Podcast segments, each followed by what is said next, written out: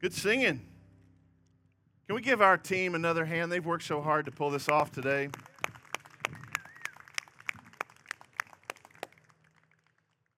Man, it's so good to see you here. Uh, I got to be honest with you, I'm a little partial to a couple of you for sure, though. Um, I want to just say uh, how proud we are of two, two members of our family, Scott and Ellie Williams. Will you guys stand up? Man, we love you guys. We're so proud of you. If you don't know, Scott just finished a 444 mile ride through the entire Natchez Trace, raising money for uh, brain cancer research. Uh, Scott was diagnosed about 20 months ago, is that right? Uh, of glioblastoma. And uh, Scott said, I'm not going to just sit around and wait for this thing to take my life. I'm going to punch back. And that's exactly what he's done. And he, how much did you raise? Uh, 28,000 last time I heard. $28,000 he raised for cancer research. We. Thank you, brother. yeah, right.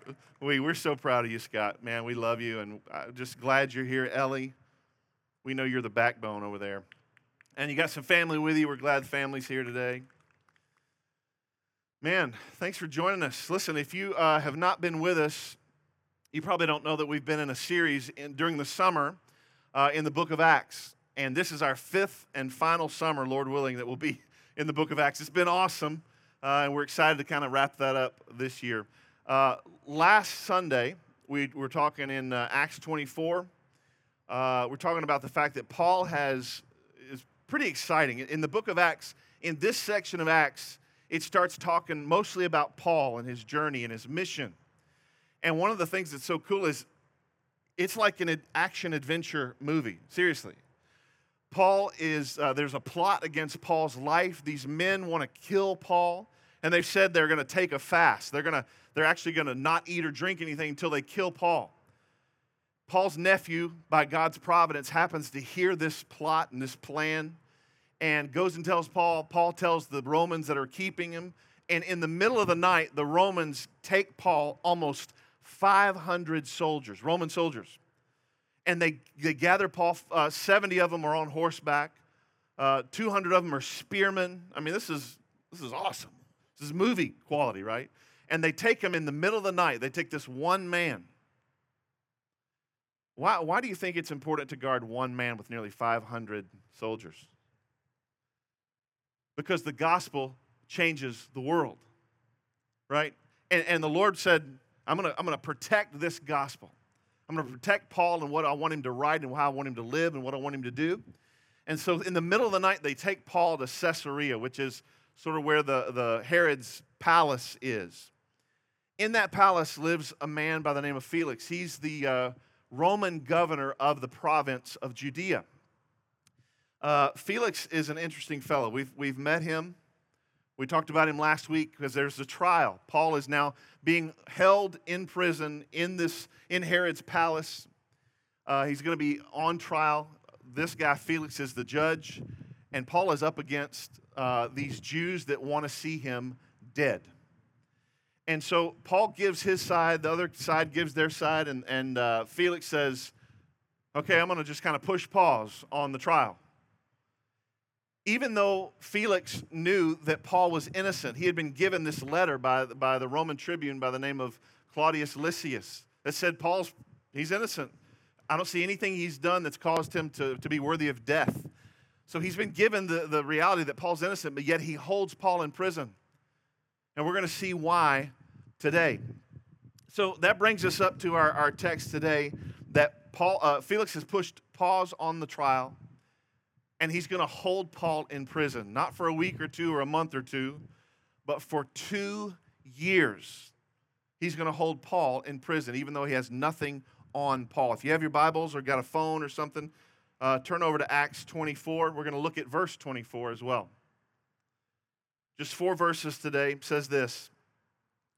After some days, Felix came with his wife Drusilla, who was Jewish and he sent for Paul and heard him speak about faith in Christ Jesus.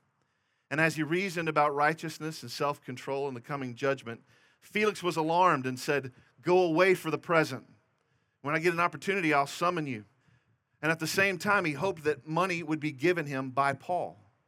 So he sent for him often and conversed with him. When two years had elapsed, Felix was succeeded by Porcius Festus, and desiring to do the Jews a favor, Felix left Paul in prison. That's our text today in the story of the church. Let's pray and ask God to open our hearts, can we? Father, Lord, we love you. We thank you so much for the beautiful weather. We thank you, God, that we serve the God who made all this, the God of the universe. So, Lord, I pray that right now you'd begin to open our hearts to your truth. Father, I pray that your spirit would lead us to all truth, that, that I would decrease and you would increase in this place, in every heart.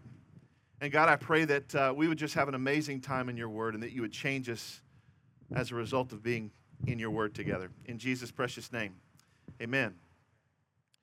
So, like I said, uh, in this part of the book of Acts, we really are focusing on Paul, his journeys, what's going on with Paul. But if you look at our text today, the focus really kind of shifts to Felix. We get to see that Felix is sort of the main character, at least for today. And we're going to get to know a little about him. We learned that he's got a wife, we've learned that he's got some sort of spiritual interest, and we've learned also that he has kind of a questionable character, okay? First thing we learn is he's married to this lady by the name of Drusilla, which, like I told you last week, is an awesome name. I mean, that's just a wonderful, wonderful name. Uh, let me tell you a little bit about this lady. Um, it, it, also speaks to the fact that the text tells us she's Jewish, and because she's Jewish, we may know why uh, Felix is sort of favoring the Jews, right? It may give a hint to that. So there's not only that, but let me tell you a little bit about Drusilla. She's an interesting lady. Not only is she Jewish, uh, she comes from a long line of questionable people. Some of you are like, yep, me too, right? You got that uncle at uh, Christmas, and everybody's like, oh, I hope Uncle so and so doesn't do the thing, right? Everybody's got him, right? Well, this uh, little lady doesn't come from just one or two crazy people. She comes from a whole line of crazy people. Her grandfather was Herod the Great. Some of you might remember Herod the Great was the guy that is in the Christmas story. So when the wise men come to Jerusalem and they go to meet with Herod the Great, her grandfather, and they say, we have come to see the newborn king of the Jews, Herod the Great says, uh, I'm king of the Jews. And so they leave, and a little bit later, he gets a, a gathering of Roman soldiers and he sends them out and they're going to they're going to murder 2-year-old children and younger in Bethlehem so he can try and stop this baby king of the Jews, right? So he's not a good person. That's grandpa. Her father is Herod Agrippa. Herod Agrippa, if you were uh, in our study back in Acts 12, you might remember had a really interesting uh, demise. Herod Agrippa was eaten by worms. I'm not even going to go into that. You can check that out in Acts 12. Her uh, uncle, Herod Antipas, is the guy who beheaded John the Baptist. He's also the guy that Jesus stood before right before his crucifixion. Herod Antipas. So just crazy people. Next week, we're going to get into her uh, brother, Herod Agrippa II, uh, who Paul will stand before in Acts 25. But let me tell you a little bit about Drusilla. She was 16 when she first got married. And history tells us she was unbelievably beautiful. She was a beautiful girl. And she got married. Well, Felix must have thought she was pretty beautiful too because he went and got a magician and deceived her and, and pulled her away from her rightful husband. So now this is his third marriage. Are we getting a little sense of his character? The kind of person he is, the kind of things he'll stoop to to get what he wants. Uh, it's kind of crazy. So I want to I want to say four statements to you before we leave today, and we're only going to be just a little while. This is the first one. You can write it down, you can type it in your phone, you can memorize it maybe. But this is what the first thing I want you to, to remember. Spiritual interest doesn't equal spiritual understanding. Spiritual interest doesn't equal spiritual understanding. Uh, a few years ago, I went to the Holy Land, and a good buddy of mine is an amazing professional photographer. And I said, hey, if I buy a decent little DSLR, would you, would you show me some things on the camera and help me become a photographer like you, right? Couldn't wait. He's like, okay, sure. So he showed me a few things, and I got lucky. I got a couple of good pictures. But guess what? Photographic interest doesn't equal photographic understanding. I really don't know how the camera works. I just kind of got lucky on a few things, right? it's very similar when it comes to the things of God. We can have a spiritual interest, but spiritual interest doesn't equal spiritual understanding. Felix here is interested in what's going on. Why is Paul wanted why do they want to kill Paul? What is it about the way, which is the name of the Christians that they gave uh, back in the first century? What is it about Paul and the way that, that they want him dead? What's, what's going on with this guy? So he's interested in Paul, but he also seems to have a spiritual interest as well. The text says he sent for Paul and heard him speak about faith in Christ Jesus. I love this because the first topic Paul talks about with Felix is what? Christ Jesus. It's not how are you, where are you from, nice vest, or what, you know. No, it's let me tell you about Jesus. Let me tell you about faith in Christ Jesus. It's the most important thing that you can know and learn and hear, right? It's the first thing that he goes to. Then the text tells us, Luke tells us that they talk about some specific things. You know, sometimes we can read the Bible, especially if this is an exciting text like this, and we can skip over some of the most interesting pieces. One of the most interesting pieces are the three topics that Paul chooses to speak uh, to Felix about. Uh, the text tells us they're going to uh, reason. Let me, let me read it to you here in verse 25. It says, uh, And he reasoned about righteousness and self control and the coming judgment. Felix was alarmed. And he said, Go away from the present. And when I get an opportunity, I will summon you. So you might remember Paul is a master of contextualization. When he was in Athens, he used their gods to tell them about the one true God. So here he's standing before Felix. He sees Felix, he sees Drusilla, and he knows exactly what he needs to say. And he talks to him about these three issues. The first one being righteousness. See, the thing about righteousness is if you understand it, if you have a, a and it's hard to understand, trust me, but if you have an understanding, even a little bit of the righteousness of God, how holy, how wonderful, how perfect, how righteous He is, if you have a good understanding of what that is, then you'll have a good understanding of who you are and that you're not righteous, that God is the most righteous and you have nothing to do with righteousness. In fact, Paul put it this way when he wrote to the Romans in chapter 3, verse 11. He said, None is righteous, no, not one. Not, no one understands, no one seeks for God. All have turned aside, together they have become worthless. No one does good, not even one. So Paul is addressing with Felix this issue of righteousness. God is a righteous God. Where does that leave you, Felix? Right? He's trying to get Felix to understand the weight of his sin. He's trying to show him that not only is Felix a sinner, but Paul's a sinner. Every time we see Paul sharing the gospel, he tells this story.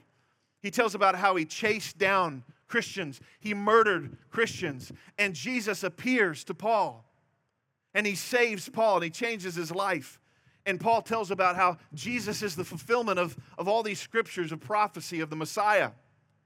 He's doing all these things. He's doing this same thing with Felix. You know he is. He tried to help him understand that we are sinners in the hands of an angry God. we are sinners before a holy and just God. And then he begins to talk to him about God's expectation of people. He says he wants people, God wants people to be self controlled. But is that what Felix is? Felix is the uh, farthest thing from self control. He sees something, he goes after it.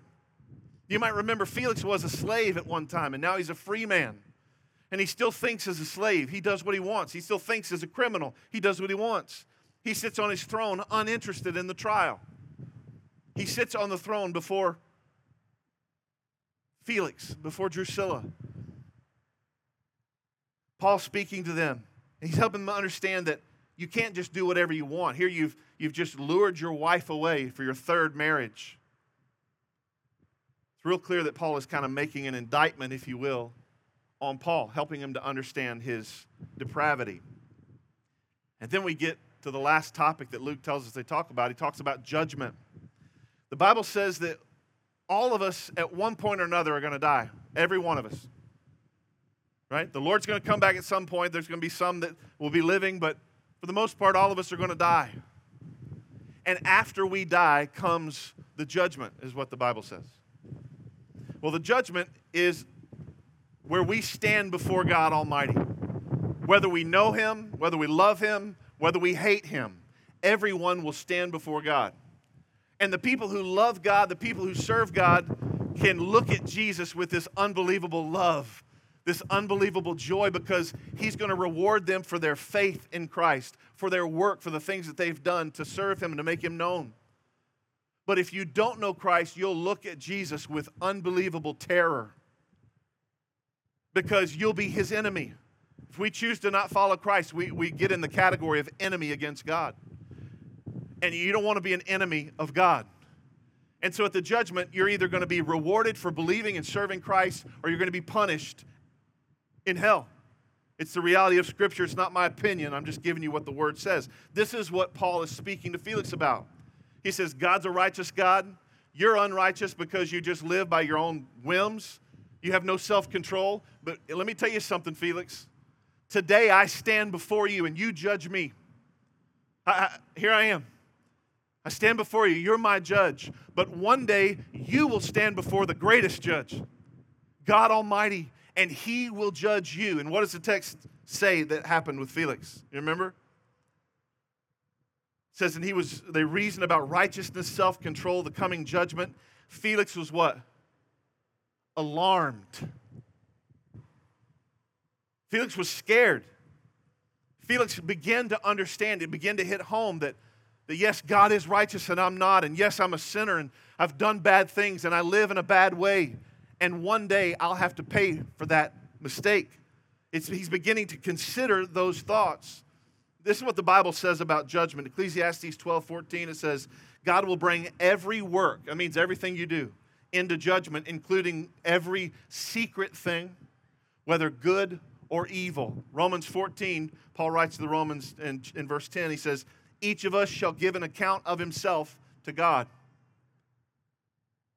That can be terrifying. When I hear those things, I go, oh, there have been so many awful things I've done in my life. I have been a bad person. I am a sinner saved by only the grace of Jesus. And when I think of people knowing my junk, it scares me to death, like Felix. But because I know Jesus, I'm not afraid. Because he has taken my punishment for me on the cross, I don't have to be afraid. Right? The judgment has already been paid against Jesus. And so Paul puts it this way, and this is what he's trying to get across to, to Felix. You need to have faith in Jesus. And he says this in Romans 8 1. There is therefore now no condemnation for those who are in Christ Jesus. For the law of the Spirit of life has set you free in Christ Jesus from the law of sin and death. Amen? If you know Christ, you've been freed by the Spirit of life. You've been given abundant life. We don't have to be afraid. There's no more condemnation. But if you don't know Christ, that should alarm you right now, just as it alarmed Felix in that moment.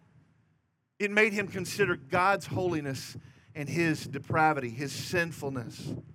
Felix is beginning to see God's holy, I'm not. He calls me to live with self control, and I don't. I'm judging Paul, but one day I'll be judged. You seen this? It's beginning to hit home. Here's the second phrase I want you to write down if, you, if you're writing it down today conviction doesn't equal confession. Conviction doesn't equal confession. Felix, it says he was alarmed. Uh, who knows what that's about? But he had some sense of awareness enough to give him fear in his heart. So much fear that he couldn't talk to Paul anymore. Go away for now. I don't want to hear any more of this right now. I'll summon you again. But conviction alone doesn't equal confession. He's interested in this conversation about who God is, but he's not interested enough for it to lead him to repentance, for it to lead him to a new life in Christ. When I was, uh, see, I was a uh, sophomore or junior, I can't remember. And I was sitting in one of those buildings right back there in my youth group. And the youth pastor was preaching about Jesus. But the problem is, I had already made plans to go and be sinful that weekend. And I wanted to keep my plans. And, and the Holy Spirit was speaking so strongly to my heart. I can't tell you. My heart was beating out of my chest. This is literally what I did. I literally put my fingers in my ears as if the Holy Spirit would go, Oh, I can't, now I can't speak to him. Great. He can't hear me. I put my fingers in my ears because I couldn't stand the conviction of the Holy Spirit over my heart. I went that weekend and did what I wanted to do. I had no self control. Friends, can I tell you, I almost died that weekend. It's that very weekend that God used that sinfulness, that moment of grace in my life to draw me back to Him. It, that's the weekend God changed my life. But can I tell you, conviction doesn't equal confession. Just because you feel conviction doesn't mean it moves you to surrendering that conviction to God. We have to take the conviction we feel in our hearts and our lives and let it move us to genuine sorrow, genuine sadness, genuine repentance. Paul put it this way to the uh, church in Corinth, 2 Corinthians 7, verse 9. He says, As it is, I rejoice, not because you were grieved, but because you were grieved into repenting. You felt godly grief. What Paul is saying to the Corinthians, there's two kinds of grief Two kinds of sorrow. You can feel worldly grief and sorrow, or you can feel godly grief and sorrow. Worldly grief just does what it did to Felix. It made him afraid, and he, he, he made Paul leave, and he didn't want to think about it anymore. He put his fingers in his ears, and he went on with his sinful life. He didn't repent, he didn't come to Christ. Godly grief takes the conviction on our hearts.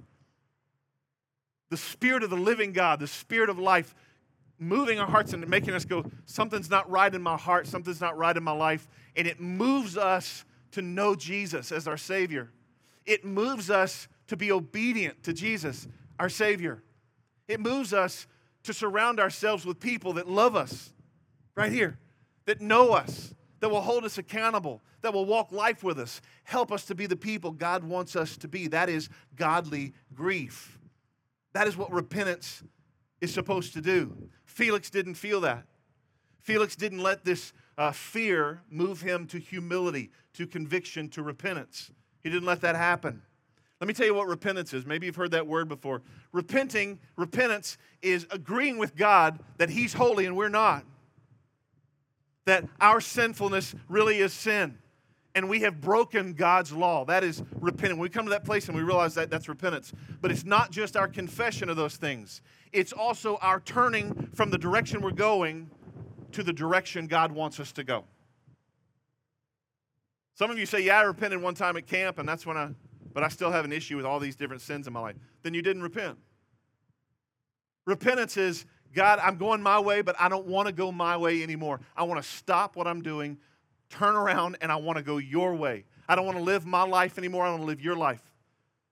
I don't want to have uh, be a person of, of no self control. I want to be a person who honors you with my life.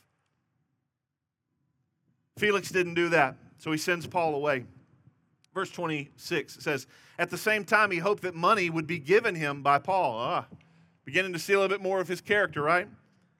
So he sent for him often and conversed with him. I think this is such an interesting text because did you know that you can be convicted of sin and yet be square in the middle of it. Isn't that interesting?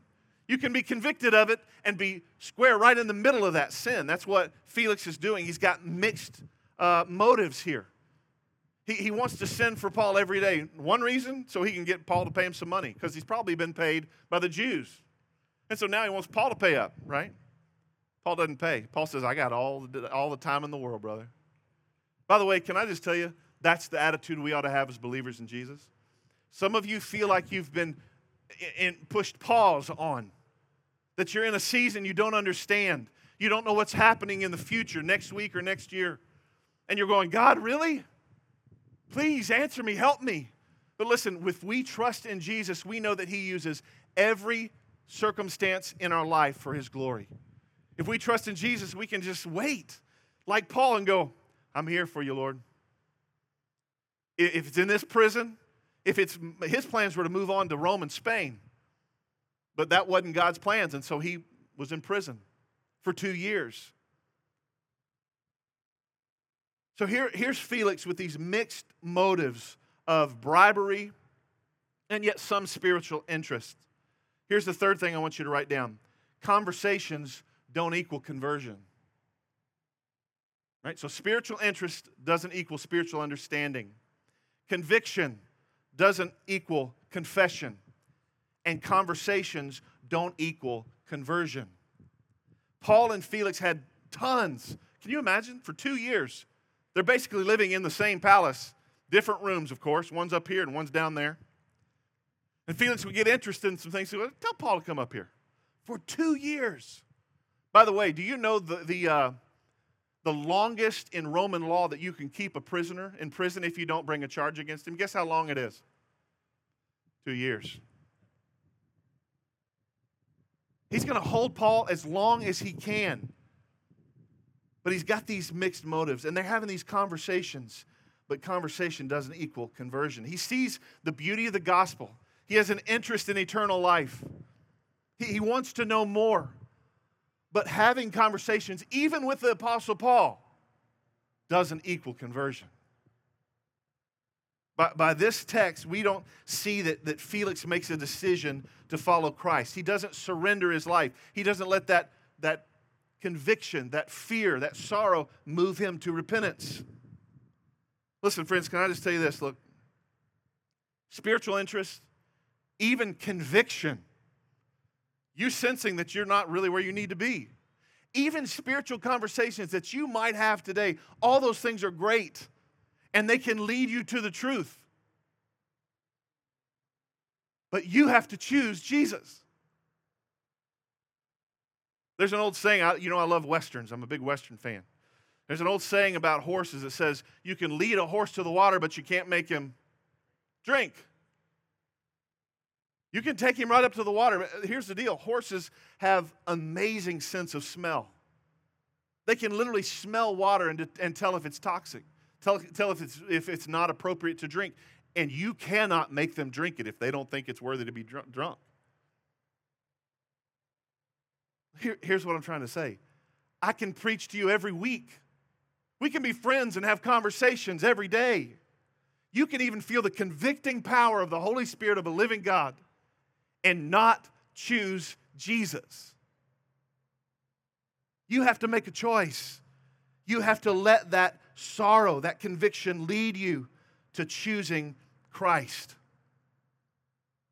Felix proves that these conversations didn't impact his life enough to transform his life. He proves it. He, he's choosing his own way, he's choosing the Jews, he's choosing, hopefully, to be paid by Paul instead of having Jesus pay for his sins. Right? That's his hope. Verse 27, last verse, says, When two years had elapsed, Felix was succeeded by Porcius Festus, and desiring to do the Jews a favor, Felix left Paul in prison. Now we see the, the, the uh, motive, right? we see that there's these decisions that he's made that prove that God has not made a difference in his life. He has not chosen to follow Jesus. This is the fourth thing I want you to write down. Our choices reveal our character. Our choices reveal our character. Today, the choices you make will reveal the character that you have. If Christ is Lord of your life, then you're going to be very intentional about the choices that you make. You want to honor him with those choices. But What we see here with Felix is that he did not choose Christ he did not make that choice to follow Christ, even though he was afraid, even though there was an opportunity. Felix wanted a bribe, right? There's the first thing. he wanted Paul to pay him. And he left an innocent man in prison for two years. Both of these decisions, both of these choices show that he had not been transformed by Jesus. So here's the thing as I close Felix didn't choose to follow Christ, what will your choice be? Because I can preach to you all day long, and yet you have to make a decision. Jesus said, If you want to be my disciple, right? He said, lay down your cross, pick up your cross. Pick up your cross. The cross is an instrument of death. It's where you say, God, I'm going to I'm going to die to myself. Pick up your cross, follow me, deny yourself every day. That's what discipleship looks like. It's not just praying a prayer and never following Christ. It's not just church attendance, occasionally I'll show up and that'll be good enough. Do you know Jesus? What do your choices reveal about you? I want to close and I want to just make a point here about what conviction is. I want to make us clear about conviction because some of you, even right now, maybe even watching online, you may even be feeling the convicting power of the Holy Spirit in your heart, even right now. So I want to I want to make some things clear about conviction. If you're feeling convicted right now about some sin in your life, some struggle that you might have, even if in your mind you're thinking, you know what, I shouldn't be living that way, I shouldn't be doing those things, I want you to know you can't even have that thought apart from God. Jesus says this in John 6 44. He says, No one can come to me unless the Father who sent me draws him. So if you're thinking about Jesus, if you're feeling drawn to Jesus, if you're being uh, considerate of a lifestyle of following Christ, that's not you. That's not a coincidence. That's not an accident. Listen, that's the holy God of the universe drawing you, loving you, trying to say, hey, I've got the best life you can ever imagine. It won't be easy, but I promise I'll take care of you. It's the abundant life. Come on, come follow me. Will you choose to serve me? I, I, I think about Joshua standing before the Israelites. And Joshua reminds this group of people. He says, Don't you remember what God has done in our people? Don't you remember God has brought us out of Egypt? Don't you remember He saved us time and time again? He's provided for us time and time again. Don't you know and remember our God? And then, and then Joshua says, Listen, our forefathers chose to worship other gods. But today I'm asking you to do something. You either need to choose to follow those gods that our forefathers worshiped or choose to follow the God. Then he says, he makes it personal. As a leader, this, you can't lead without making it personal. And he says, But as for me and my house, as for me and my household in Joshua 24, he says, We will serve the Lord. Joshua's saying, Make a choice. Right? Here's these idols. Here's the things our forefathers have done that have, that have displeased God. And then here's God Almighty who has provided and cared and rescued time and time again. Who will you choose? What's your choice? As for me and my household, we will serve the Lord. I think about Jesus when he says in Matthew 11, Come unto me, everybody who's weary, heavy laden, I'll give you rest. In other words, make the choice to come to me. Come, come be with me so I can give you rest. If God is drawing you this morning to know Him as your Savior, to trust Him finally, maybe you've been, maybe you've been running from God for a long, long time and you know that today is the moment. Your heart is beating, the Spirit of God is convicting you. What will you do with that conviction? What choice will you make? Today, whom, whom will you worship? Will it be God or will it be yourself, your own plan, your past, your own desires? See, you might be here today and you, you may have had some little spiritual interest here and there where you wanted to know some things about God but it didn't lead to understanding. Or, or maybe you felt the Spirit of God convicting you, but it didn't lead you to full on, heartfelt confession. I don't know what the situation is for you. It's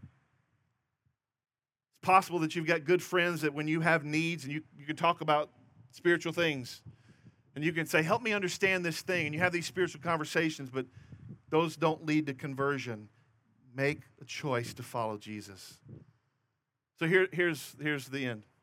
I want us to pray in just a minute. And my prayer and my hope is that you make a better choice than Felix did. My prayer is that you let repentance move you, not to just feeling something. Right? Not, not just, I mean, we, it could be anything. We're in a beautiful place beautiful music, beautiful friends. We could feel a lot of things, but my prayer is that God would move you past the feeling of conviction to the point of conversion. That means to be saved, to know Christ as your Savior. And if you know him as your Savior, maybe you need to make a choice to follow him a little closer. Say, Lord, I, I'm, I've been going my own way. I want to trust you. That is my prayer for you. Can I just tell you, listen, I'll tell you the same thing Paul told Felix. One day you'll stand before the great judge. And at that point, you'll have no chance to repent.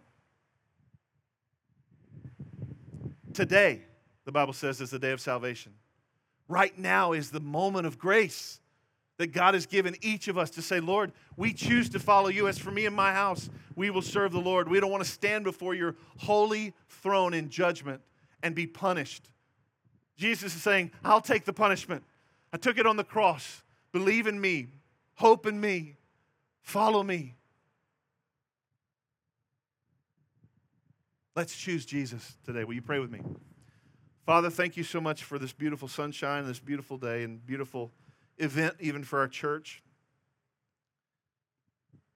God, thank you for this text in the story of the church about Felix, about Paul. Reveals so much about Felix, and I think the most sad, revealing thing that we see is that Felix doesn't let the truth of God's word or the reality of his sinfulness or the reality of God's righteousness affect him in such a way that it changes his life. Lord, I pray that if there's anybody here in the sound of my voice on these grounds or watching today, I pray that they would have an understanding of who you are, who they are, what you want to do in their lives. Maybe they could look back over their lives and go, man, this hadn't worked. I keep trying my own thing over and over again. I keep making mistakes. I keep falling back into addictions. I keep failing. I keep, I don't know what to do. I need help. Yeah, you do. You need Jesus because nothing else satisfies. Lord, help us to see that and know that. Help us to make a choice to follow you today. Even as we pray as a group right now, I pray that you would open hearts and draw people to yourself. Father, you're the only one who can. Before I say amen, I want to just ask that you leave your heads bowed and your eyes closed. I just want to ask you if you're here today and you're saying, you know what? I need to make that decision to follow Christ. I really do. I, I want to make the decision to trust Jesus with all of my life and all of my eternity. I know I'm a sinner. I, I want to ask God to forgive me. If that's you, nobody's looking, would you just raise your hand and let me see it so I can pray for you? Thank you, brother. Who else? I'm not going to call you out. I'm not going to embarrass you. I'm just, I want to pray for you. Thank you. Thank you. Anybody else? Thank you. Thank you. Anybody else? Thank you. Thank you. Anybody else? You can just pop your hand up and right back down. Thank you, sweetheart. Thank you. Thank you. Anyone else? Christians, would you just be praying? Hey, listen, this is what I want to do as we're finishing our prayer. I want to ask that you would just borrow my prayer if you want to. you can pray your own prayer. In fact, it needs to be your own prayer from your own heart. God has convicted you, and it has to be your faith, your belief in this Jesus. But let me give you a, a prayer that you can model yours after if you want to, okay? So as I pray this, believe in your heart that Christ died on the cross. Confess with your mouth that Jesus is Lord, and the Bible tells us you will be saved. So let me pray and you follow this prayer. Father God, thank you so much for this day. This is a beautiful day of grace. Lord, I believe that Jesus died for my sins. Lord, I believe that you can save me right now. I believe that you can forgive me of everything I've done against you. Please forgive me. I'm sorry, Lord. Let this this conviction I feel in my, my heart lead me to this repentance that I come before you now. I'm sorry, Lord. Please change my life and save me. Save my soul. Thank you for taking the judgment on yourself on that cross. I believe in it, Lord. Now help me to walk in it the rest of my life for your glory and for my good. I love you, Lord. Help me to find the church to be discipled in, to grow deeper in, to understand you more, to walk in this abundant life that we're talking about. Jesus, thank you for salvation. Some of you are Christians and you know that maybe you've trusted Jesus, but you're just having a, having a tough time. And maybe your faith is, is pretty small right now. And the Bible says, the spirit is willing, but the flesh is weak. So I just ask you, Christian, maybe you just need to have a conversation with God real quick. Just say, Lord, I need to come home.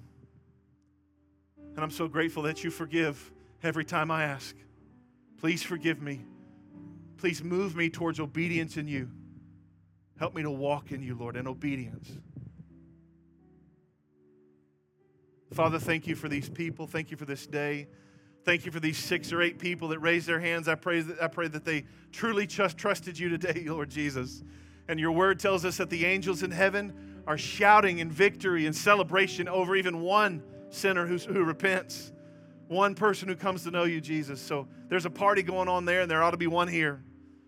Lord, thank you so much for this time to eat together, to fellowship together, to worship you in such a beautiful sanctuary. We love you. We pray that you'd bless our food as we eat, bless our conversations, and just draw us closer together as a family, we pray. Closer to you. In Jesus' name, amen. Amen.